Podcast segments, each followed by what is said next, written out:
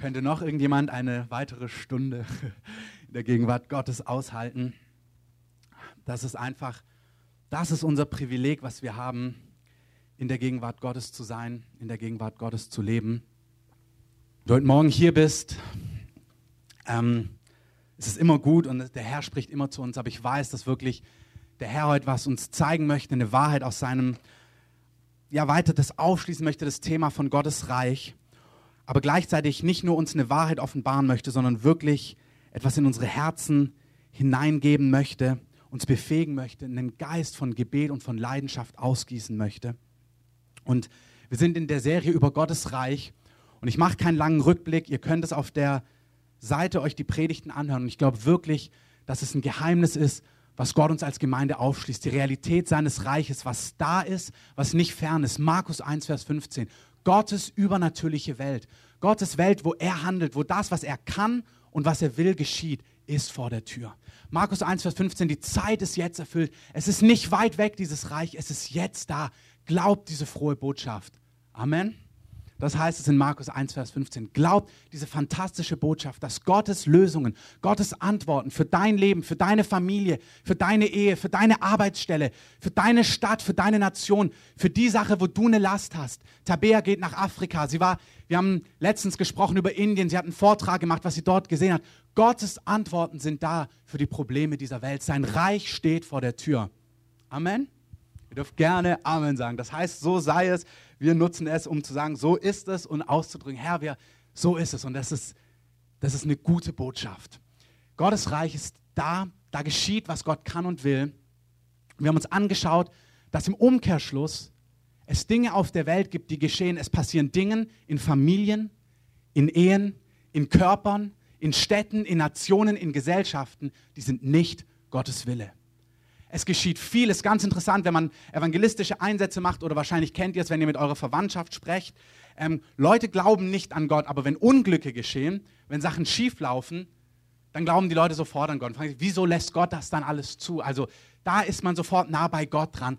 Nicht alles, was geschieht auf der Welt, ist Gottes Wille. Das ist ganz wichtig. Gott ist nicht schizophren. Gott erklärt nicht, was sein Wille ist. Das Gute, das Vollkommene, das Wohlgefällige. Er erklärt nicht, mein Reich ist Frieden, Freude und Gerechtigkeit. Und gleichzeitig passieren tausende Dinge in unserer Gesellschaft, in unserem Umfeld, auf dieser Welt, die nichts damit zu tun haben. Gott ist nicht schizophren, sondern es geschehen Dinge auf der Welt, die sind nicht Gottes Wille.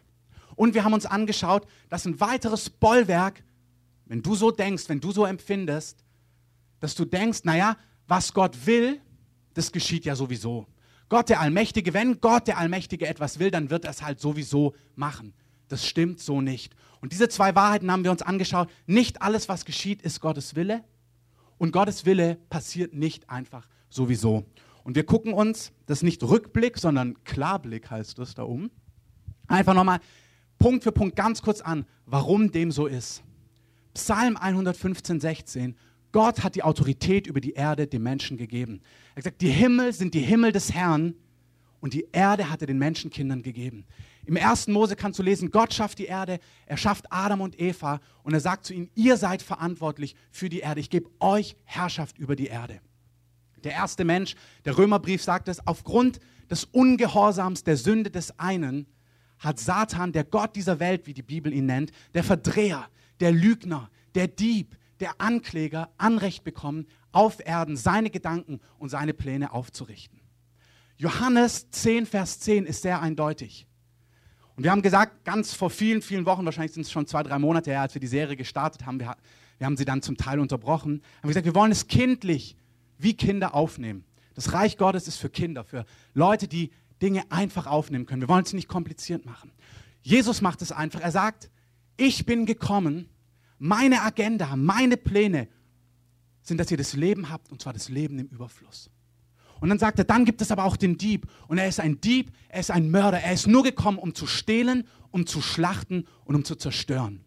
Das sind zwei Beschreibungen von zwei Herrschern, von zwei Königreichen, die geprägt werden von zwei unterschiedlichen Herrschern. Der eine kommt, damit du Leben im Überfluss hast, damit diese Welt geprägt ist von Leben im Überfluss, dass in dieser Welt Gutes, Vollkommenes geschieht.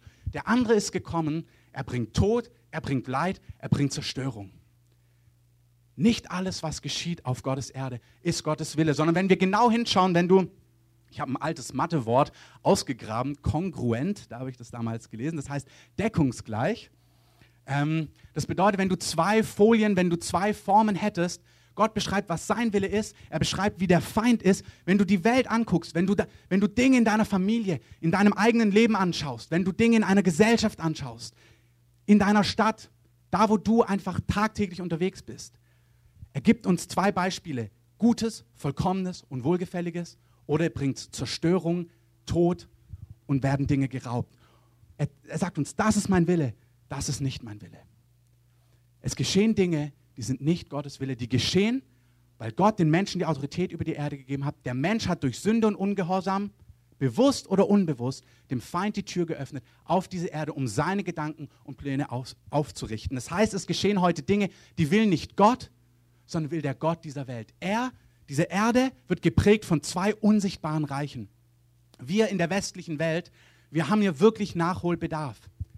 Es gibt die sichtbare Welt, aber es gibt eine unsichtbare Welt um uns herum und die ist mehr als real. Die Bibel spricht von Finsternis und von Licht, vom Gott dieser Welt und dem Gott, der Himmel und Erde gemacht hat. Zwei Herrscher und es ist ganz real. Und beide haben ein Anliegen, ihre Gedanken, ihre Pläne, ihre Reiche auf der Erde zu manifestieren und zu demonstrieren. Es geschehen Dinge auf dieser Welt, die sind nicht Gottes Wille, die sind der Wille des Gottes dieser Welt und es bringt Zerstörung. Und Gott sieht diese Dinge. Es geschehen Dinge, die nicht Gottes Wille sind. Das, was Gott will, kann nicht einfach geschehen. Das bedeutet nicht, dass Gott gleichgültig ist. Das bedeutet nicht, dass er passiv ist. Gott hat einen konkreten Willen. Er will, dass der Himmel auf die Erde kommt. Ihr erinnert euch, wir haben es mehrfach besprochen. Jesus lehrt seine Jünger, betet folgendermaßen. Dein Reich komme, dein Wille geschehe, wie im Himmel, so auch auf Erden. Die Tatsache, dass das, was Gott will, nicht einfach geschieht auf Erden, bedeutet nicht, dass Gott passiv oder gleichgültig ist. Sondern es ist wirklich so, Gott hat die Autorität über die Erde den Menschen gegeben. Er hat gesagt, du bist verantwortlich. Jetzt passt dein Kärtchen. Ähm, wenn ihr Tabeas Kärtchen nehmt, und ich möchte euch sehr ermutigen, das Kärtchen mitzunehmen, findet ihr folgendes passendes Zitat hier vorne drauf. Da heißt es, wenn ich Gott frage, warum es diese ganzen Ungerechtigkeiten auf der Welt geben darf, dann spüre ich immer wieder und wieder, wie der Heilige Geist mir zuflüstert, sag du mir, warum wir das zulassen. Du bist mein Körper, du bist meine Hände, du bist meine Füße. Das ist genau der Heilige Geist. Er flüstert uns zu. Er sagt, die Erde ist den Menschenkindern gegeben. Die Himmel sind die Himmel des Herrn. Aber ich habe Menschen eingesetzt, auf Erden mein Reich zu bringen ich habe, mein Plan von Anfang an war, in enger Beziehung, in enger Freundschaft mit Menschen, meine Gedanken, meine Lösungen, meine Kreativität, mein überfließendes, dynamisches Leben auf Erden manifestiert zu sehen. Wenn wir es bildlich nochmal nehmen, als Miri und ich unser erstes Kind Enya bekommen haben, da haben wir versucht, einen schicken Namen zu finden und ich glaube, das ist uns gelungen. ähm, andere Meinungen sind nicht zugelassen. Ähm, nur ein Spaß. Ähm, und wir waren im Internet unterwegs auf irgendeiner Seite, gegoogelt, schöne Vornamen und so weiter, waren dann auf irgendeiner Seite und dann hieß es, ja, du musst dich da jetzt nur kurz einloggen und eine kurze Mitgliedschaft machen und dann kannst du ihre große, fantastische Datenbank durchschauen. Und da haben wir uns gedacht, na, das machen wir doch gleich. Miri sagt, ich hätte das gleich gemacht. Ich habe das gleich gemacht, habe mich halt kurz eingeloggt, um in diese fantastische Datenbank zu kommen, um dann kurz danach einen Brief zu bekommen, dass ich bitte die 80 Euro Jahresgebühr überweise. Und dann habe ich gedacht, warte mal, da stand überhaupt nichts von 80 Euro Jahresgebühren. Und ich gesagt, ey, das meine ich. Ähm, kurz danach kam die erste Mahnung, zweite Mahnung und dann richtig förmlich mit allem, also dass sie, ich weiß gar nicht, wie das heißt, ähm, Mahnbescheid, genau, dass es wirklich weitergeht, wenn ich jetzt nicht überweise. Und dann haben wir zum Glück einen befreundeten Anwalt, dann habe ich den gefragt, habe ihm die Situation geschildert und dann hat er beschrieben, na, stand es sichtbar auf der Web, also Präsenz drauf, auf deinem Bildschirm? Ich gesagt, nee, das stand da nicht drauf. Es stand irgendwo in den AGBs. AGBs. Ähm, und dann habe ich mir die Seite nochmal angeguckt, wenn du hochgescrollt hast, das war aber nicht auf dem Startbildschirm sichtbar, war es unten in der Ecke ganz klein geschrieben.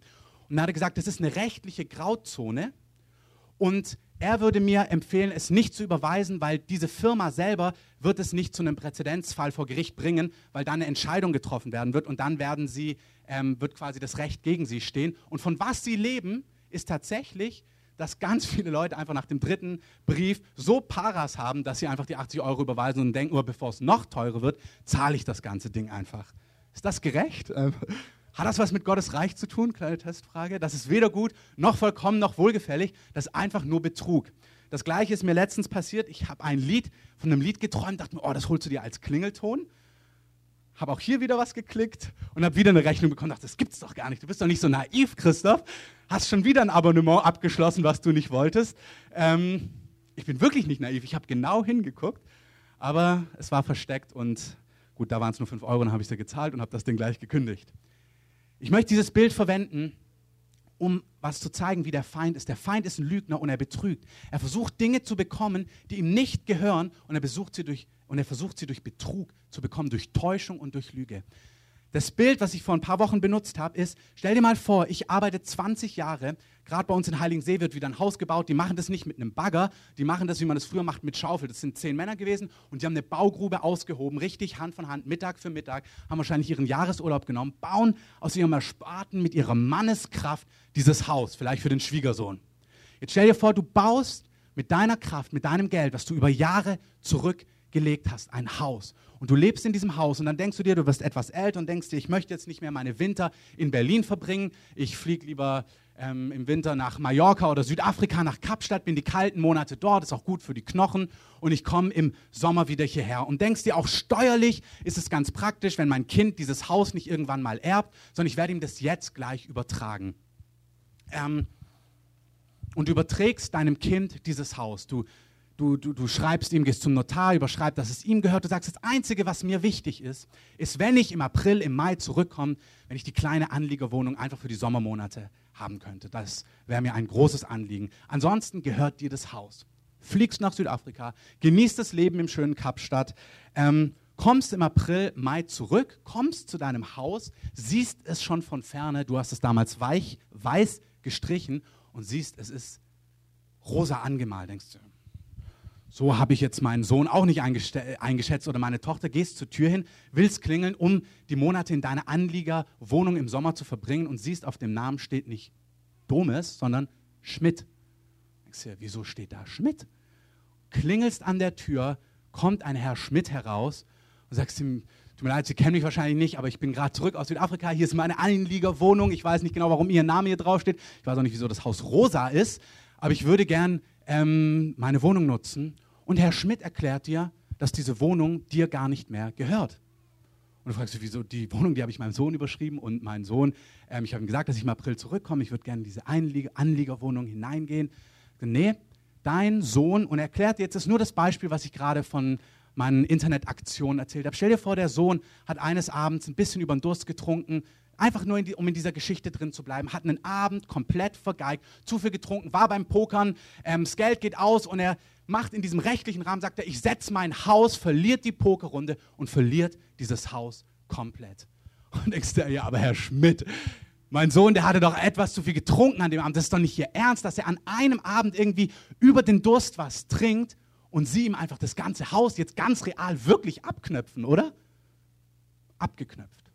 Ich sage, Herr Schmidt, hören Sie mal zu. Ich habe jahrelang mein Geld zurückgelegt, um dieses Haus zu bauen. Ich habe es im Schweiße meines Angesichtes gebaut, für mich, für meine Kinder. Ich hatte einen Plan für dieses Haus. Es kann doch nicht sein, dass wegen einer kleinen Fehlentscheidung Sie sich einfach in mein Hab und Gut hineinsetzen.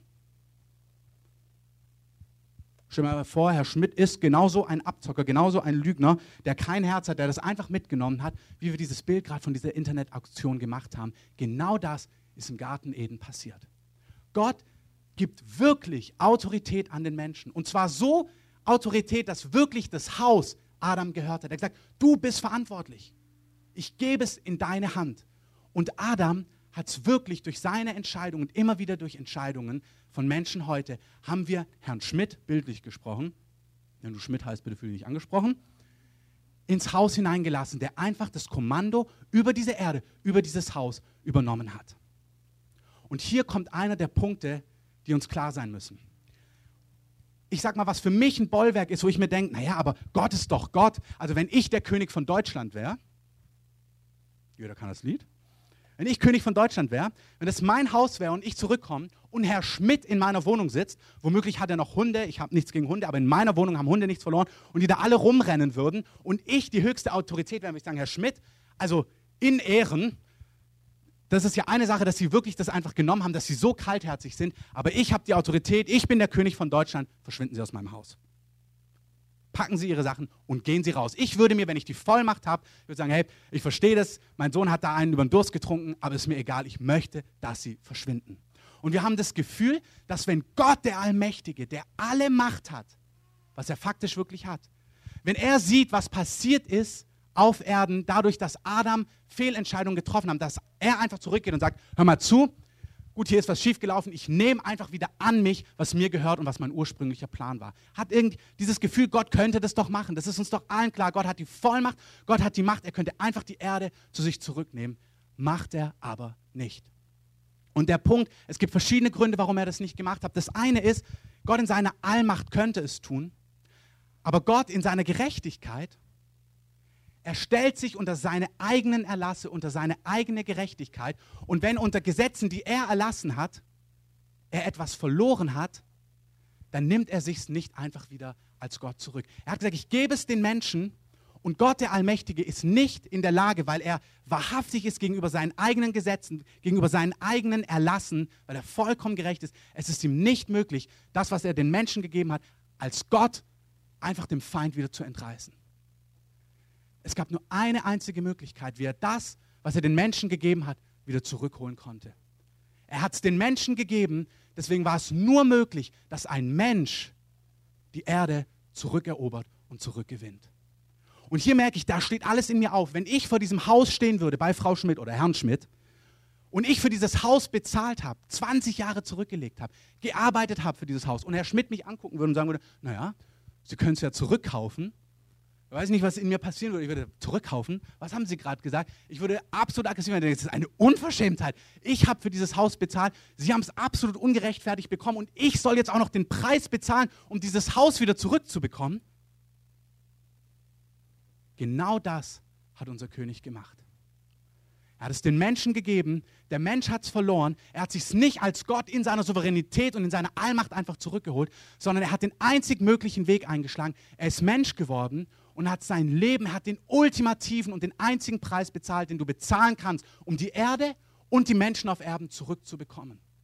Er hat sein Blut gegeben. Er hat gesagt, ich bezahle das Lösegeld, um Menschen und um die Erde zurückzuerkaufen als Mensch. Gott musste die Erde zurückerobern als Mensch, nicht als Gott. Philipperbrief sagt uns, er hat sich komplett seiner Göttlichkeit entäußert. Er ist vollkommen Mensch geworden, weil er absolut gerecht ist. Er kann seine eigene Lasse nicht übergehen, sondern er hat es den Menschen gegeben und ein Mensch musste, das, musste die Welt und die Menschen zurückerkaufen. Durch den einzigen Preis, der Menschen erlösen kann. Durch das Blut eines unschuldigen Lammes. Sünde und Ungehorsam hat dem Feind Zugriff zu dieser Welt gegeben. Ein sündloser Mensch ohne Sünde, ohne Ungehorsam hat sein Leben als Lösegeld für die vielen gegeben, sagt der Römerbrief. Und er hat die Welt zurückerobert. Und hier kommt ein dritter Aspekt von Gottes Charakter. Gott ist allmächtig und er hätte einfach die Erde sich zurücknehmen können. Hat er aber nicht, weil er vollkommen gerecht ist und nicht gegen seine eigenen Erlasse handelt. Der dritte Punkt ist, Gott ist unglaublich weise. Ein Amen dazu? Amen. Gott ist unglaublich weise. Gott in seiner Weisheit, das fasziniert mich, lässt an seinem Plan, lässt nicht locker. Er sagt nicht irgendwie, ach, das habe ich übersehen, Adam, Mist, irgendwie, ach, das ist mir entgangen, sondern Gott wusste, was geschieht und Gott in seiner Weisheit hat sich entschieden, seinen Plan nicht verloren gehen zu lassen. Sein Plan ist, Menschen, die ihn kennen, Menschen, die ihn lieben, Menschen, die auf der Erde leben, die fähig sind, seine Gedanken, seine Welt, sein übernatürliches Reich, seine Antworten, seine Lösungen auf die Erde zu bringen. Das war Gottes Gedanke und er hat sich entschieden, diesen Gedanken durchzuziehen. Er hat sich entschieden, ich habe es Menschen gegeben und ich möchte es durch Menschen vollenden. Kannst einen Schluck trinken.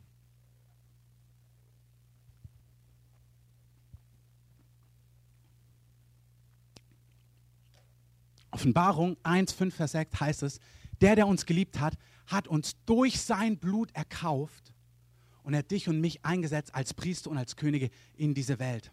Hör zu, du bist durch den ultimativsten, teuersten Preis erkauft worden, weil Gottes Plan von Anfang an war, dass sein Reich, seine übernatürliche Welt, sein dynamisches Leben, seine Lösungen, seine Antworten, seine Kreativität auf Erden kommt, und zwar durch Menschen, die ihn kennen. Menschen haben es verloren, er hat es zurückerobert, er hat uns reingewaschen. Der Kolosserbrief sagt, er hat uns, wir waren alle, ich habe ein gutes Bild mal gehört, wenn dein Großvater in die USA ausgewandert wäre, dann wär, wird jede Generation nach ihm wird dann auch in diesem Reich, in diesem System groß. Genauso ist es damals gewesen. Adam ist rausgerutscht aus dem Reich Gottes und alle Generationen nach ihm sind mit ihm herausgerutscht aus dem Reich Gottes. Wir sind in Finsternis, aber der Kolosserbrief 1, Vers 13 sagt uns, er hat uns errettet aus dem Machtbereich der Finsternis und versetzt in das Reich seines geliebten Sohnes. Freunde, es gibt tatsächlich in der unsichtbaren Welt zwei Reiche, die beide sich auf der Erde manifestieren und demonstrieren wollen. Nicht alles, was geschieht, ist Gottes Wille. Und Gottes Wille passiert nicht einfach so, sondern die Autorität über die Erde ist den Menschen gegeben. Die Menschen hatten es vergeigt. Gott hat durch den kostbarsten Preis Menschen erkauft, sie rausgerissen aus der Finsternis. Du bist rausgerettet, wenn du mit Jesus lebst, aus dem Machtbereich, aus dem Herrschaftsgebiet der Dunkelheit und versetzt in den Machtbereich des Sohnes seiner Liebe, um Gott zu kennen, um zu wissen, wie Gott ist, was Gott will, um als König und Priester seine Gedanken in diese Welt zu bringen. In deine Familie, in deine Ehe, in das Umfeld, was du hast, dort, wo du arbeitest, in deine Stadt, in die Nationen, dort, wo Gott dich hinberuft. Amen. Ich hab, möchte euch ein Beispiel geben. Wir hatten bei unserem zweiten Kind, hatte ich von Anfang an so ein ganz dumpfes Gefühl, dass dieses Kind krank sein wird. Und zwar nicht Schnupfen, sondern was Dramatischeres. Und das ist über Monate habe ich dieses Gefühl nicht wegbekommen. Dann hatte ich einen Traum, wo ich gesehen habe, dass das Kind nicht gesund ist. Und letztens kam jemand zu mir und hat gesagt, sie hatte auch einen Traum, dass unser Kind nicht gesund war. Und das Ganze hat sich zugespitzt innerlich, dass ich gemerkt habe, irgendwie, wieso kriege ich diesen Gedanken nicht los, weil ich weiß, was Gott will. Was ist Gottes Wille? Das Gute, das Vollkommene und das Wohlgefällige. Gottes Wille geschieht nicht einfach so. Er offenbart uns seinen Willen, damit wir in Zusammenarbeit mit ihm seinen Willen auf Erden manifestieren können. Gottes Wille passiert nicht einfach so. Er sucht Menschen, die ihn kennen, die erkauft sind durch den ultimativen Preis, um sein Reich, sein Herzschlag auf die Erde zu bringen. Im Januar als wir bei dem Allianzgottesdienst waren, ich weiß nicht, wer da war, da haben wir mit der evangelischen Kirche und verschiedenen Gemeinden hier Allianzgottesdienst gemacht. Da hat, unsere, da hat eine Schwester, also eine Nonne, Kindergottesdienst gemacht mit unseren Kindern. Und genau, vielleicht erinnert ihr euch noch. Und sie sind dann weggegangen, dann haben die dort Hände ausgeschnitten, also aus, auf Papier meine ich, ähm, und haben auf diese Hände kleine Gebete geschrieben. Also die Kinder sollten was draufschreiben, für was ihre Eltern beten sollen. Dann kommt unsere Eni zurück mit diesem Hand, gibt uns das ganz freudig, dann steht auf diesem Zettel drauf, betet, dass mein Bruder gesund ist. Ich meine, das gibt es doch nicht. Wir haben vor ihr nie was in dieser Art und Weise erwähnt.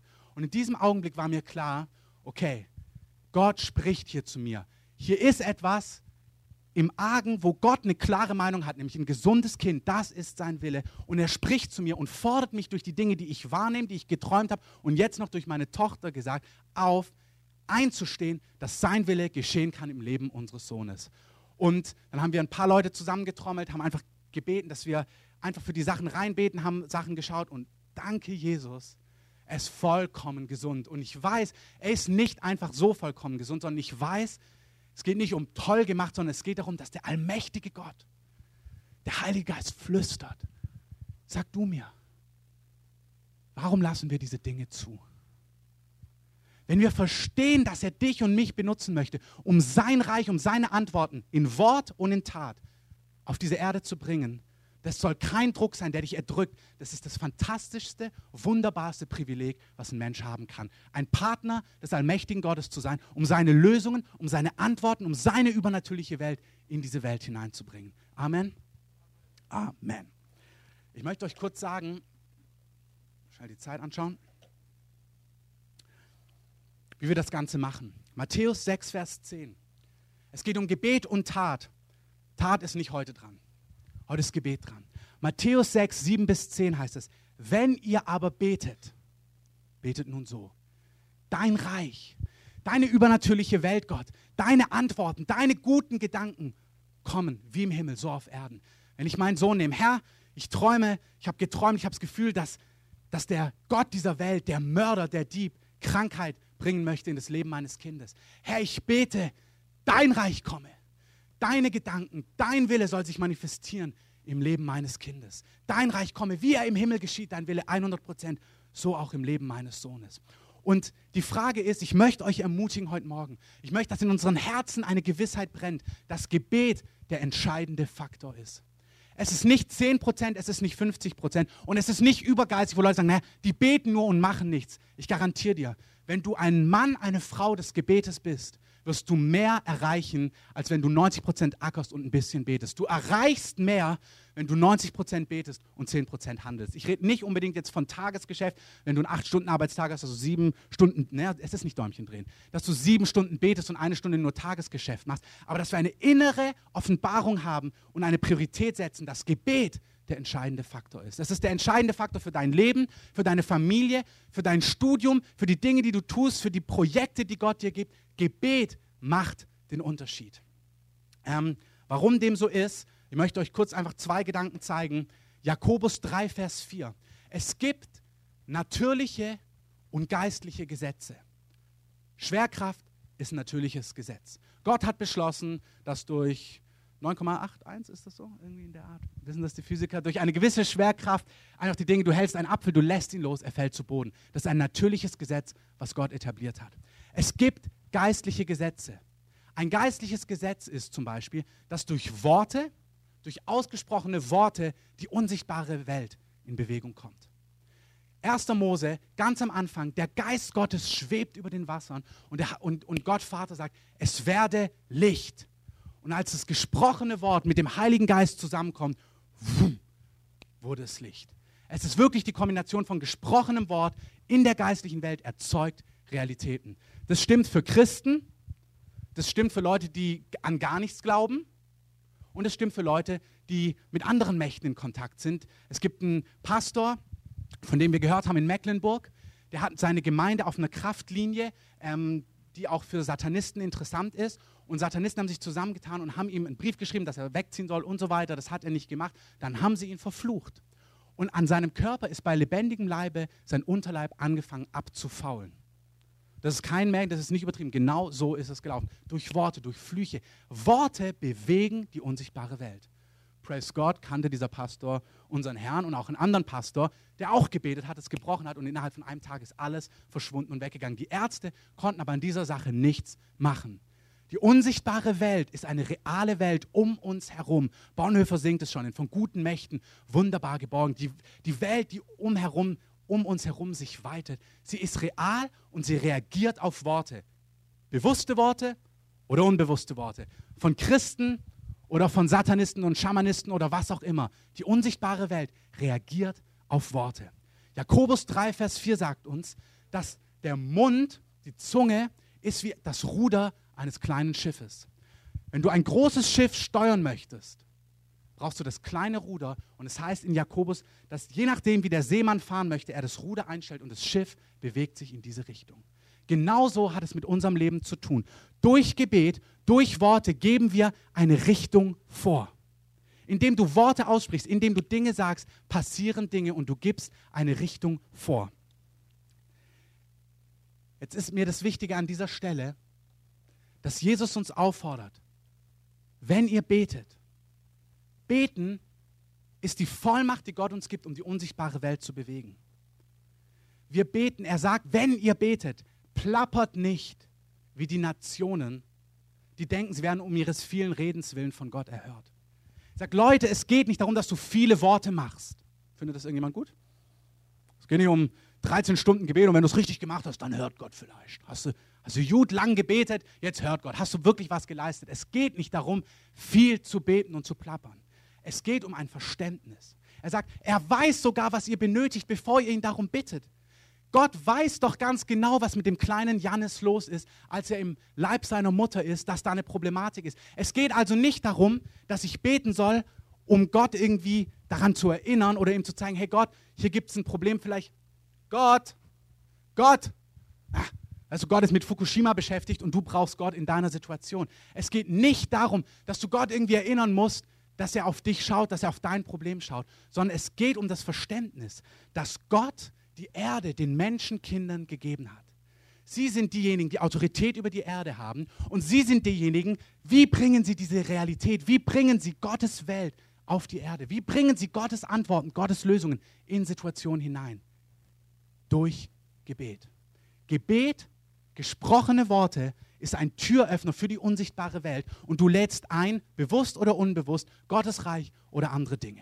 Es ist tatsächlich so. Wenn jemand immer negativ redet, sagt, mir gelingt nichts, ich kann nichts, ich bin der Hässlichste, ich bin der, mich mag keiner, ich bin alleine, lass ihn das zwei Jahre lang sagen und dann guck ihn dir an. Worte schaffen eine Realität. 100 Prozent. Bewusst oder unbewusst. Worte haben Auswirkungen in der unsichtbaren Welt. Nur ein Seitenpunkt. Es ist unglaublich wichtig, dass du dein Herz, der Mund redet aus der Fülle des Herzens, dass du dein Herz füllst mit Gottes Gedanken über dich. Dass du weißt, du bist eine Geliebte, ein Geliebter, ein Begnadeter, ein Versorgter, ein Beschützter, ein Geführter, ein Geleiter. Dass du weißt, was Gottes Gedanken über dich sind, damit du die Wahrheit sprechen kannst und das Schiff deines Lebens in die richtige Richtung steuern kannst. Gebet bringt den Himmel auf die Erde. Wir beten aus zwei Gründen nicht. Du betest nicht, um Gott zu erinnern, weil er dich vergessen hat. Gott weiß, was du brauchst. Und du betest nicht, um Gott zu überreden. Es ist nicht so, dass Gott sagt, naja, ist das Kind halt krank. Und wenn ich lang genug sage, aber Gott, ich möchte nicht, dass das Kind krank ist, bitte lass das Kind doch gesund sein, dass Gott sich denkt, na gut, jetzt wo du so viel gebetet hast und hast auch noch fast gefastet, also jetzt hast du mich überzeugt. Sondern Gott hat ja schon erklärt, was sein Wille ist. Gott hat ja schon gesagt, was seine Gedanken sind. Das Gute, das Vollkommene, das Wohlgefällige, Frieden, Freude, Gerechtigkeit. Schau auf einen krebszerfressenen Körper. Was ist Gottes Wille? Er ist schon definiert, was Gottes Wille ist. Schau auf eine Ehe, die zerrüttet ist. Gottes Wille ist schon klar für die Situation. Schau auf eine Arbeitslosigkeit. Gott hat Arbeit für dich. Schau auf eine Firma, die Aufträge braucht. Gott hat konkrete eine konkrete Meinung, dass er diese Firma versorgen will, dass sie durchkommen kann durch diese Zeiten. Gott hat Antworten für unsere Stadt, für unsere Länder. Gottes Wille ist schon klar. Wir müssen Gott nicht überreden und wir müssen Gott nicht erinnern. Was wir müssen, ist verstehen, dass wir als Könige und Priester durch Worte, durch Gebet die Tür öffnen, bildlich gesprochen, und das Reich Gottes einladen in die Situation. Ich möchte es mit diesem praktischen Beispiel beenden. Vor ein paar Jahren gab es in Burma äh, damals ein Zyklon und das ganze Land ist wirklich, also oder große Teile des Landes wurden verwüstet.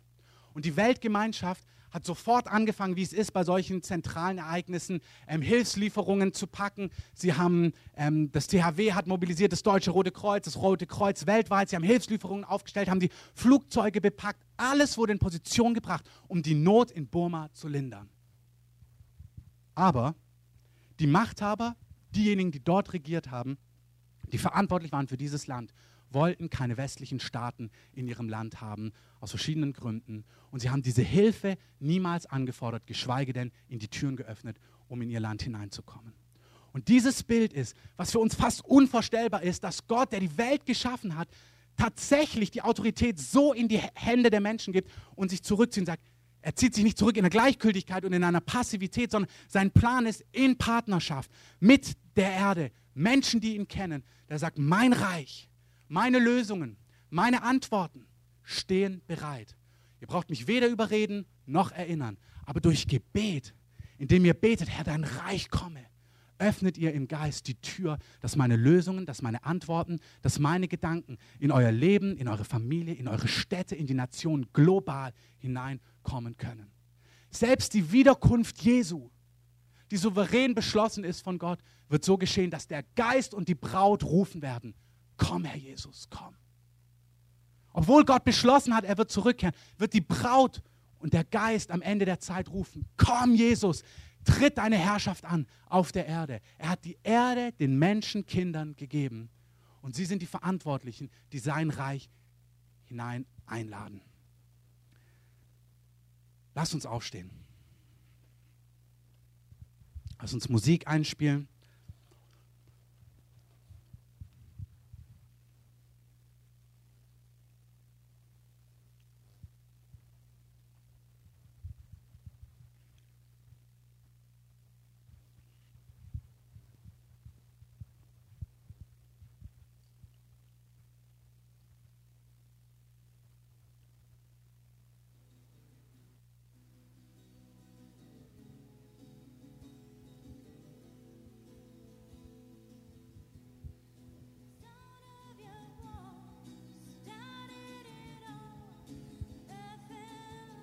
Herr, wir preisen dich, dass dein Wille das Gute und das Vollkommene und das Wohlgefällige ist.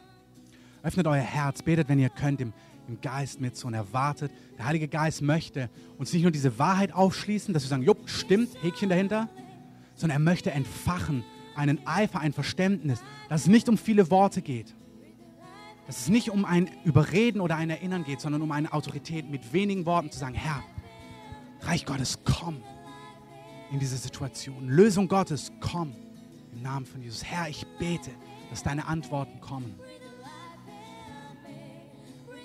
Der Heilige Geist möchte ein Geist des Gebets ausschütten über Einzelnen hier. Und ihr werdet merken, für Einzelne, für die Mehrheit mag es sein, dass es einfach darum geht, dass du begreifst in deinem eigenen Leben, in dem Umfeld, was Gott dir gibt, wie du durch Gebet sein Reich bringst, seine Antworten, seine Lösungen. Wirklich, ich sehe, dass Leute in ihrer Familie, jemand hat Eltern und es gibt Streit und immer noch Konflikt zwischen den Eltern, die Sachen sind noch nicht rund. Und Gott sagte, durch Gebet, indem du das Reich Gottes einlädst, mit glaubenshaften Worten, indem du weißt, du bist König und Priester auf Erden, du kannst einstehen für andere, kannst du seine Lösungen in die Situation hineinholen. Gott möchte uns befähigen und eine Gewissheit geben, dass wir einen Unterschied machen. Es ist tatsächlich so, dass wir den Unterschied machen. Wenn ich Gott frage, wieso lässt du all diese Ungerechtigkeiten zu, dann empfinde ich, dass der Heilige Geist mir zuflüstert. Er sagt, du es mir.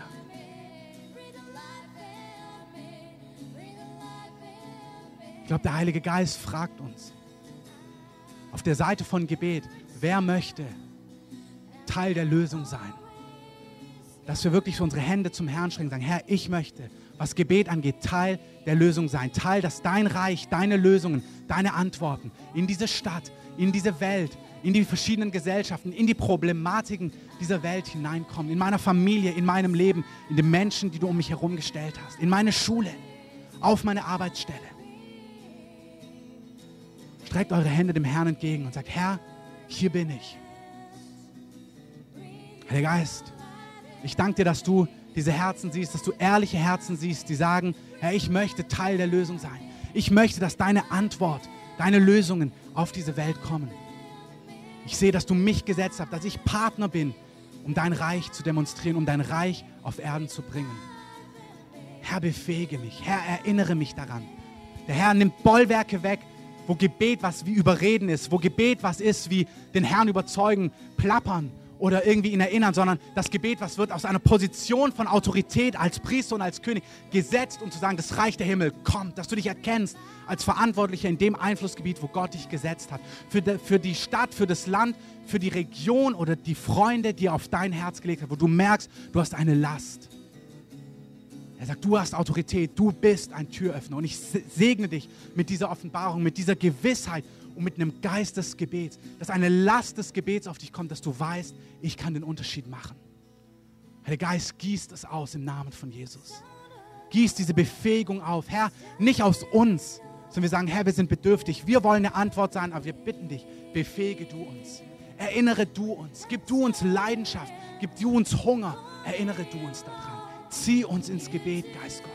Es gibt wirklich biblisch einen Geist des Gebets, Geist des Flehens, wo der Herr kommt. Es gibt einzelne, ihr habt einen Ruf wirklich als Fürbitter. Lukas 18 sagt uns, dass der Herr aufrichtet in Städten und Regionen Tag- und Nachtgebet, dass wir ausrufen zu dem Herrn Tag und Nacht für Gerechtigkeit. Und er wird nicht säumen, sondern schnell kommen und Gerechtigkeit ausführen. Das ist ein Bild für Tag und Nacht 24-7-Gebet in Städten und Regionen. Der Herr wird Leute rufen in diesen Lebensstil von Tag und Nachtgebet, wo eine Last des Gebets auf dich kommt, wo du weißt, meine Berufung ist es, vor dem Herrn zu stehen und einzustehen für die Region, für die Stadt, für die Nöte dieser Welt, damit sein Reich kommen kann. Wenn du das spürst, sag dem Heiligen Geist, Herr, komm und flute mich mit Gebet, flute mich mit deinem Geist und zeig mir die Schritte, die ich gehen kann. Zeig mir die gangbaren Schritte heute. Zeig mir die Türen, durch die ich durchgehen kann.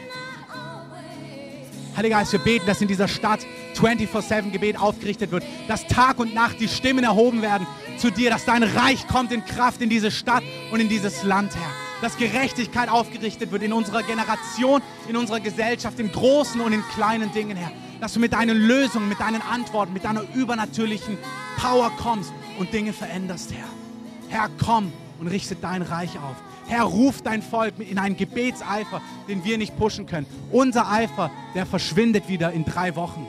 Herr, wir brauchen etwas, was du gebierst in uns, was für Tage, für Monate, für Jahrzehnte in uns brennt. Wir beten, dass du etwas ausgießt, was immer mehr wird, was immer mehr wird. Herr, dass wir vor dir stehen, dass der Geist und die Braut rufen, komm, Herr Jesus. Herr, wir beten, dass du es wirkst in diesen Stunden in unserer Mitte. Ich möchte euch ermutigen, die Broschüre draußen mitzunehmen, die wir haben über Tag- und Nachtgebet.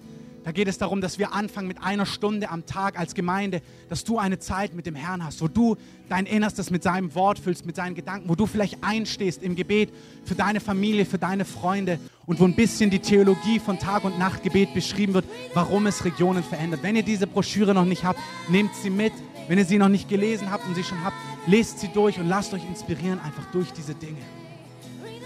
Herr, wir versiegeln dieses Wort heute Morgen. Mach uns zu einer betenden Gemeinde. Lass uns verstehen, dass wir kein Karnevalsverein sind, der sich einfach nur trifft und dass es nett ist, sondern dass wir das fantastischste, herrlichste Privileg haben, nämlich mit dir zusammen dein Reich auf Erden zu bringen. Das beten wir in deinem Namen, Jesus. Und lass uns ein kräftiges Amen sagen. Amen. Amen. Ich möchte einfach für die unter euch, die diesen Gott noch nicht kennen, eine Einladung aussprechen du mit Gott noch nicht lebst, wenn du Jesus noch nicht in dein Herz aufgenommen hast, wenn du noch keine lebendige Beziehung zu diesem Gott hast, er ist für dich am Kreuz gestorben, um deine Schuld zu bezahlen. Und er ist auferstanden als Zeichen, dass deine Schuld tatsächlich gesühnt ist. Wenn du das in deinem Herzen weißt, und das weißt du dann in deinem Herzen, du hast ein Zeugnis, wenn dich das betrifft, dann sagt diese Bibelstelle, dass wenn du mit deinem Herzen glaubst und mit deinem Mund es bekennst, du gerettet und errettet werden wirst, du ewiges Leben bekommst und zur Familie Gottes gehörst. Wenn dich das betrifft, wir beten jetzt hier vorne, wir beten immer für alle möglichen Dinge, dann komm nach vorne, dann kannst du einfach diese Entscheidung treffen und das mit deinem Mund bekennen und einfach dieses neue Leben bekommen, das Gott denen gibt, die ihm vertrauen. Und ansonsten, wenn ihr irgendein Anliegen habt, ihr seid herzlich eingeladen, nach vorne zu kommen. Wir beten für jeden und alles. Ansonsten, wie immer, draußen gibt es Kaffee und Tee. Ähm, ihr könnt gerne noch sitzen bleiben und verweilen. Ähm, Tabea wird heute auch mitbeten vorne. Das ist insofern besonders, weil sie einfach gemerkt hat, dass der Heilige Geist ihr eine Last gegeben hat, für Leute zu beten, die merken noch, was Träume angeht, einfach hier auch nochmal zur Ermutigung im Gebet was freizusetzen. Wenn du merkst, als sie vorhin gesprochen hat, dran zu bleiben an Träumen, wenn dich das bewegt, kannst du auch explizit zu ihr kommen und dich einfach segnen lassen. Ich segne euch mit Gottes Frieden. Eine starke Woche. Macht's gut.